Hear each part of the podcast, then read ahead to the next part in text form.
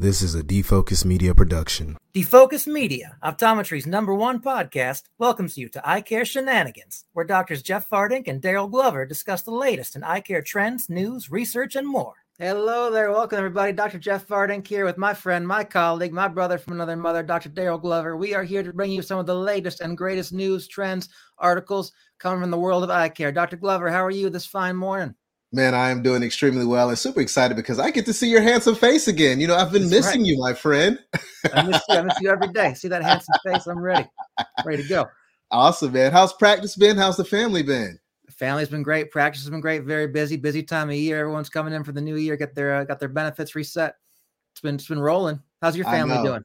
My, my family's doing well, man. My little girl is now two and a half. My son is almost seven. I'm just like, time is flying, man. It it's does. blowing my mind, right? Yeah, the day, days are long, years are short, man. My five year old's getting older every day. It's crazy. We're reading, we're reading Lord of the Rings together.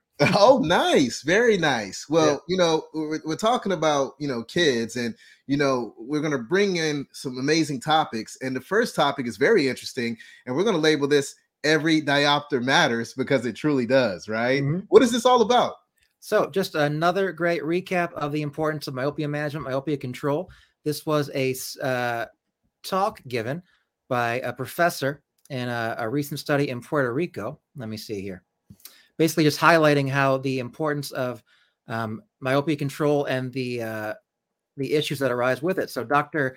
Cassie Ludwig, out of the uh, professor of ophthalmology from Stanford, talking about rhegmatogenous retinal detachment, myopic macular degeneration, and myopic traction maculopathy. These are some of the main risks that develop as uh, myopia increases. And she's just reminding us that every diopter counts, every diopter matters. The more myopic someone gets, the more likely these conditions are to form, and the more important it is to you know remind our patients of the importance of myopia control. She's also highlighting the importance of monitoring our highly myopic patients and uh, and treating these conditions as they develop. There is some some good news here with the high myopia, um, myopic macular neovascularization that of course happens in uh, as these uh, eyes are elongating. It appears to be much more responsive to anti-VEGF treatments than just standard macular degeneration is. So as long as you're catching these things and treating it, it uh, they can respond well to treatment. But the most important thing, prevention. Prevention is better than than treatment. If we can prevent these eyes from getting nearsighted in the first place, we're less likely to see these complications develop the, at all. So just a reminder of that. And, and I think we need that constant reminder, right? We got to remember when a, a, a child comes into our chair and we see any signs of myopia, we can't sit on that. We have to do something about it, right? Just think mm-hmm. about the complications long term. You can make a change in that kid's life. You can make a change in that family's life. So do the right thing. Even if you don't want to do anything with myopia control, pass it to another optometrist that may specialize in it but just make the connection, make the magic happen. Do not sit on that. And again, thank you so much for that fr- uh, friendly reminder because we definitely yeah. need that. It makes me think of a patient I've got in my my clinic, a long term patient of mine. He's 60 years old. He's about a minus 22 in both eyes. Wow. Yeah, he, he corrects to a good 20 30 in either eye with a with a biofinity uh, extended range uh, sphere lens there. Wow. And uh, you know he's he's come up on needing cataract surgery, and cataract surgery from a refractive standpoint will be great for him because yeah. getting that that lens in there, he's going to you know have that correction closer to the retina. He's going to have better optics, but the risk of retinal detachment here with cataract surgery is huge for an eye like this. That's a great so, call out. Great call yeah, out. So just um, um, I love how you bring these real life scenarios of what you see in the clinic and align it with the articles, right? Because this is things that are topics and conversation and dialogue that our doctors that are listening can bring back to their practice. So, Absolutely. yeah, all my colleagues out there, do not let that kid go um, untreated for myopia control. And then also make sure you properly educate about the complications, but also consider when you have these patients that are at that age of having cataract surgery, if they're minus 22, you need to let them know something might cook up during that procedure. So it's always key to properly educate your patients. And you get that when you listen to eye care shenanigans, baby. That's right. As after I saw him, I texted a good ophthalmologist friend of mine. I was saying, you know, what do you think about this guy? Should we be should we be uh, proactive and do the cataract surgery early? Should be should be waiting until we really need yeah. to do it? And you know, I love this guy, Dr. Andy Michael here in Richmond. Just said, you know, just let's just do it when he needs it. You know, let's gotcha. just not be early, let's not be late. Let's just do it when he needs it and see what happens. So I'm like, all right, well, we'll get there. I love it. I love it. Well, next cooking up, we have long-term shortening. And I know everyone's listening to this and they're saying, what does that mean? That doesn't even make sense. Well, Dr. Jeffrey Fardink. Let's make it let's, happen, baby. Let's talk about it. Now, I, I am a little skeptical. I, I, I admire our friends, our colleagues over there in China. They got some giant, um, giant participation pools, huge research studies involving thousands and thousands of people. Skeptical sometimes of how accurate the data can be. There have been some reports in the past of Chinese data not necessarily being the most accurate. But if this is accurate, it's really uh, interesting information coming out of this big study here. So 30,000 patients were followed over the course of 10 years in myopia control, ortho-K, atropine, the various methods that are out there. Um, they studied, in particular, of those 30,000, they narrowed it down to 10,000 patients. I'm not sure how they made that cut, but these are the 10,000 they studied. And of those 10,000, 16.5% of the patients they treated for myopia control demonstrated a shortening of axial length, not just a slowing of progression, not just a slowing of lengthening, but an actual shortening of axial length, which is remarkable to me. I would I would not expect that game to happen. Changing. Yeah, that's yeah. game changing. When I saw that 16 uh, percent, I was just mind blown. And when I saw the shortening aspect, I was like, did I read that wrong? So I went back right. and read the article again uh, because right. I've never seen any conversation or any dialogue or any articles that had that type of uh, conversation or um, uh, uh, feedback, right? So I'm curious to see where this is going to go. Um, they Me did too. have a lot of people that was a part of this. Um, so let's just see where that where that ends, man, because um, yeah. that that can change the game for myopia control for sure. And and looking more closely at their data too, it's even it's even more interesting than what I just said. So how much of an impact is it? Not not huge. It's about 0.2 millimeters was the uh, the median shortening of axial length. But here's the interesting part. Um, it said age is a big predictor of how how much of an impact the shortening effect has. I thought they meant yeah. younger age, but it's actually the opposite. Um, right. If they start ortho K at six years old, there's a two percent chance of seeing shortening of axial length. When they started it at 18 years old, there was a 50 percent chance of shortening of axial length. The older patients were more likely to have a shortening response, which is crazy to me. If that's if that's true, that's that's huge. Well, well, let's let's break this down, right? So maybe there's an opportunity to really have this hybrid approach of myopia control. We yeah. know with MiSight um, that that lens, the studies, it's for I can't recall the age group, but let's just say you know seven to fifteen, right? Maybe when you get to that outer part, then maybe you pivot that myopia control yeah. to this ortho K, and that could continue to help to reduce potential myopia complications down the road, right? So maybe yeah. we should start thinking there are different steps for myopia control, different stages, different ages that we actually implement these different uh, techniques, right? I completely agree. Obviously, it's important to get them when they're young, but it's it's yeah. interesting to know that it maybe not might not be too late as they get older to have still a meaningful impact. So interesting, yeah. interesting data. Hundred percent, hundred percent. Well, next up, my friend, we have a topic that we love to call. It's time for Back to the Phoropter, where we bring you the latest action in the science of refraction. I love That's it. I right. love it. That's right. This next topic is when not to prescribe. And I know everyone out there is listening. What do you mean when not to prescribe? Have you lost your mind, Dr. Glover? Have you lost your mind, Dr. Fardink? Right. You guys yeah. are losing it. I don't know if I can listen to the show anymore. This article was very interesting to me. So I'm ready to dive deep into it. Let's go. Me too. A recent article in the review of optometry by Drs. Schnell and Taub, two optometrists here in our in our lovely great country here, just reminding us I, am a big, big proponent of practical optometry. Let's treat our patients for the needs that they have and what they actually have to do to function. I'm a huge proponent of that. And this article is a reminder of that. It just goes into detail about what visual acuity do our kids need at various ages as of course we know when they're when kids are younger they tend to be working more closely. The reading the material they're using is larger. The right. visual demands are less for a kindergartner than a, a 12 year than a person in 12th grade of course because the reading material is so much uh, larger. Right. So um, yeah so the visual needs of a young kid are much uh, less. So for kindergarten second grade level the uh, the kids have a distance visual acuity need of about 2100 to 2300 from grades three to five. It approximates about 2060, and then it goes uh, down from there. Yeah. And so they had some case studies here demonstrating some of their recent uh, actions they took or, or didn't take. Uh, their first case study was a four-year-old came in. The uh, refractive error here was about um, minus two diopters of cylinder with uh, about plano minus two, and the kid was seeing about 2030 and they made the decision not to prescribe here in this case for the four year old, which I think is reasonable. The kid's got, you know, okay vision for his tasks. He's probably going to need glasses later on. Is it worth it to put this four year old in a two diopters of still glasses, maybe not. I can see, I can be with them on that one. But their second case is one I might disagree with, Dr. Glover. Um, it was an eight year old who came in, and this eight year old had no complaints, was seeing about 20 30 in either eye, refracted to about minus 75 diopters of sphere. And they also made the decision not to prescribe here. Yeah. For this case, I probably would have given this kid glasses. Maybe wouldn't have said that all the time wear is necessary, but I still would have given the kid glasses probably. But yeah. you know, they make a good point. The kid has no complaints. He's seeing well enough for his demands. It's an interesting reminder. What do you think, Dr. Glover, about these these cases? Yeah. So for the first case, me personally, I would have prescribed, right? Minus two. I just think, you know, accommodated focusing, things of that nature. I'm going to give that patient the pair of glasses, right? Mm-hmm. Um, I, I just I, I wouldn't sleep well at night not giving them those glasses personally. For the second case, I definitely would give them the glasses. Yeah. And one thing I did see in this article as well is that they did educate the patient's parents about myopia control, mm-hmm. right? And I think they actually implemented that as well. But for both of the cases, I would actually prescribe. Now, let me ask you this I want to push back to you.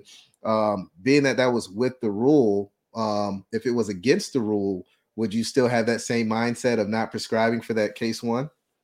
You know what? I would be I would be much more likely to prescribe with against the rule. With the rule patients, not that I advocate squinting, but our with the rule patients are, of course, champion squinters. You squint with that 180 astigmatism, it just goes away. At four years old, I think that might be okay for him. But yeah, against the rule, I'm much more likely to prescribe. And you made a very good point, Dr. Glover. I do want to uh, correct myself. They did they did treat the eight year old patient with atropine, so they are getting myopia control. So no glasses, but they did start myopia control with that patient. That's correct. Yeah. I mean, I, I think these are conversations that need to be had, right?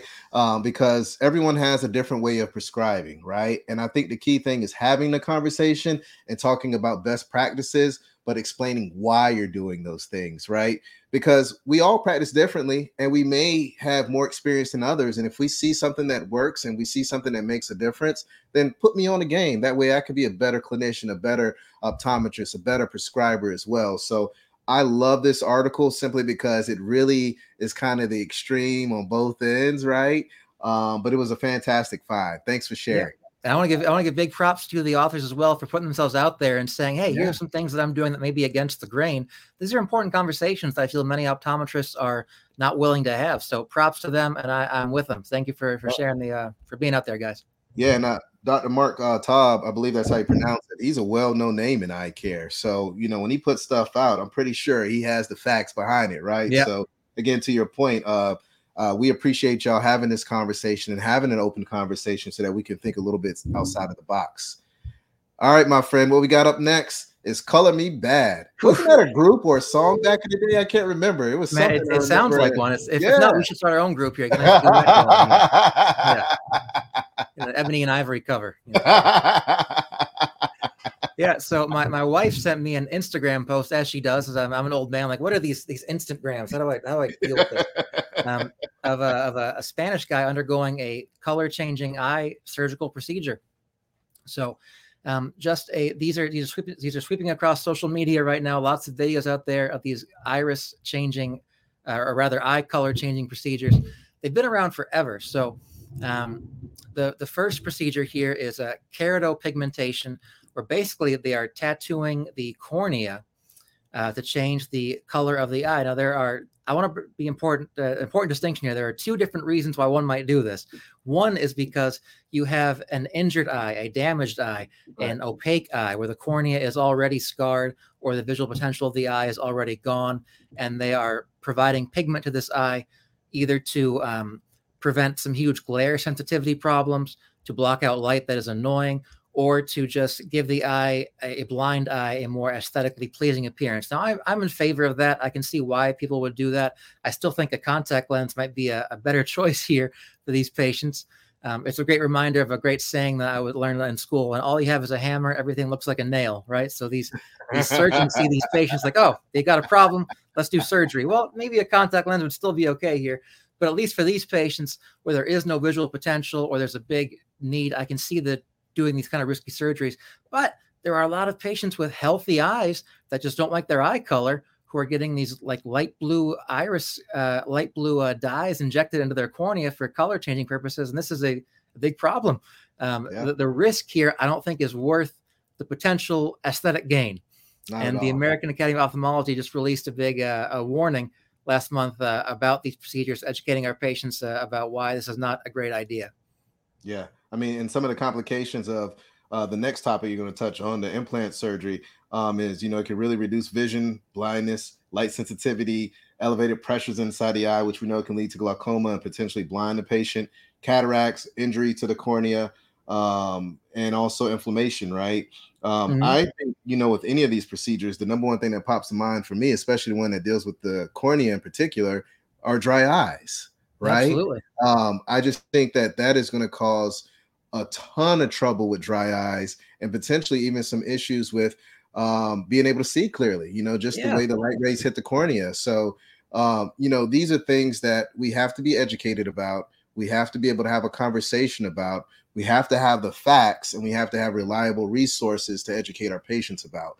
Because patients will go on Instagram, they will go on TikTok, they will go on all these platforms, and you have all these gurus out there talking and they have no clue what they're talking about. Right. So for anybody out there that may be a patient um, of mine or anyone else, get the facts. See your local optometrist. Have that conversation. We don't give medical advice on the show. We're just putting some knowledge out there, but we always urge you to see your local optometrist anytime that you may experience any symptoms of any of these conversations that we may have, or if you're thinking about exploring any of these topics as well. That's right. Yeah. So just a quick recap to the two procedures. The first one that I talked about was the corneal tattooing, where they'll bathe the cornea in ink and then use either a needle or a laser to make small um, holes in the cornea for that ink to be soaked up. And the second one, they're actually making an incision into the cornea and implanting a little iris implant on top of the regular iris that has this just color pigmented on it, and that's that's just even crazier to me. I can't imagine the risks there of uh, angle closure and glaucoma and issues like that. I, it's, it's nuts to me.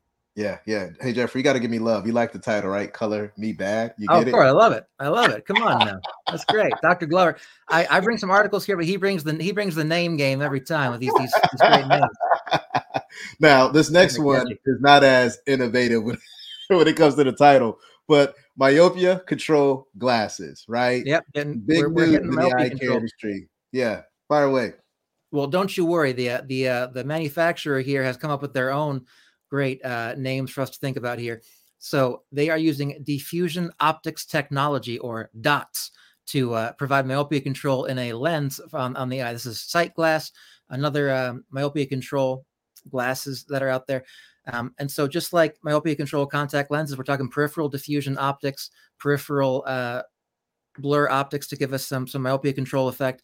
In these glasses, they have these these small dots all throughout the uh, mid periphery and periphery of the lens that are providing some some contrast uh, diffusion to give the eye this uh, myopia control effect. And it's it's these lenses, you know, the when you see the glasses lenses that have these small lenticules or different different properties like that, they can look a little bit different, but these these look much more reasonable than some of the other ones that I've seen.